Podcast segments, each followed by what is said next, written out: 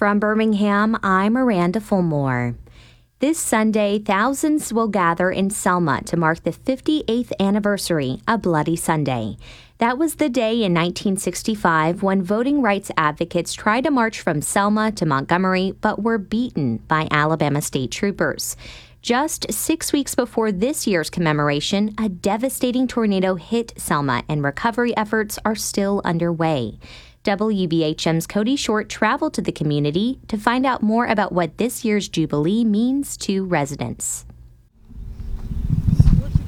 In nineteen sixty-five, Annie Pearl Avery was one of the many victims of Bloody Sunday. How you doing, Miss Annie? Okay. She was arrested at the bottom of Edmund Pettus Bridge. She lives here in Selma now. She's part of the history of this town.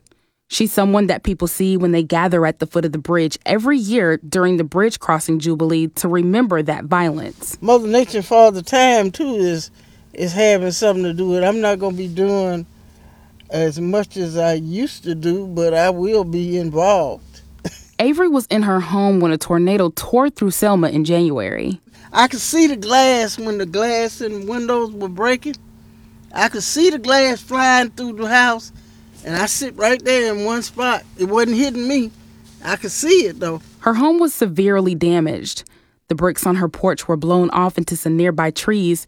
Her detached garage was completely destroyed. And Avery says she's nervous about this year's celebration since there is still so much visible damage from the storm. There needs to be uh, probably more money coming in to, to, to help with some of this damage and stuff, because FEMA's not going to do everything. Selma is full of civil rights activists who participated in that march for voting rights. A lot of them have been doing this work their entire lives, including former Alabama state Senator Hank Sanders. Every now and then, he and his wife started the Jubilee thirty years ago. In his office, we're surrounded by palm trees. There are all these tall windows with lots of natural light, and it's decorated with beautiful African art. It seems so distant from the storm-damaged buildings just a few blocks away. Sanders sees a kind of spiritual symbolism in the damage. It was something unique about uh, that tornado. That tornado never hit the ground.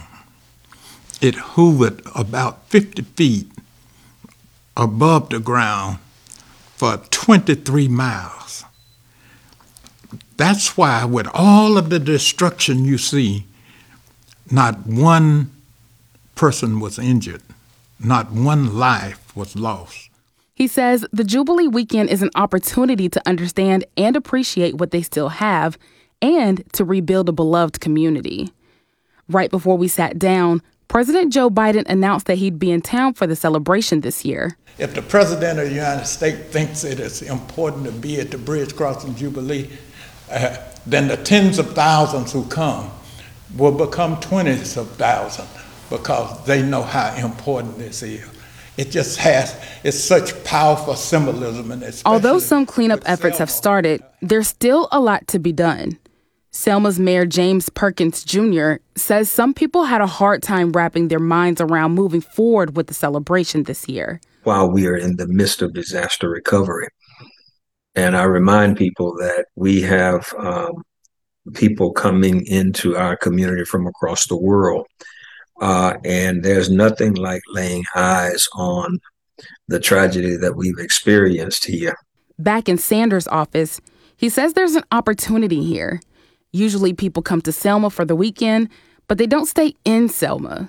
They come and they have their, because it's a pilgrimage, they have their spirit renewed with the symbolism and the power of the moment. They don't even stay a night. They don't even buy a sandwich. And this year, the community could really use the extra help. Uh, cross the bridge, be renewed, share, share your experiences, gather the information, get stronger, but also be a bridge to Selma. For the Gulf States Newsroom, I'm Cody Short. The Gulf States Newsroom is a collaboration among public media stations in Alabama, Mississippi, and Louisiana.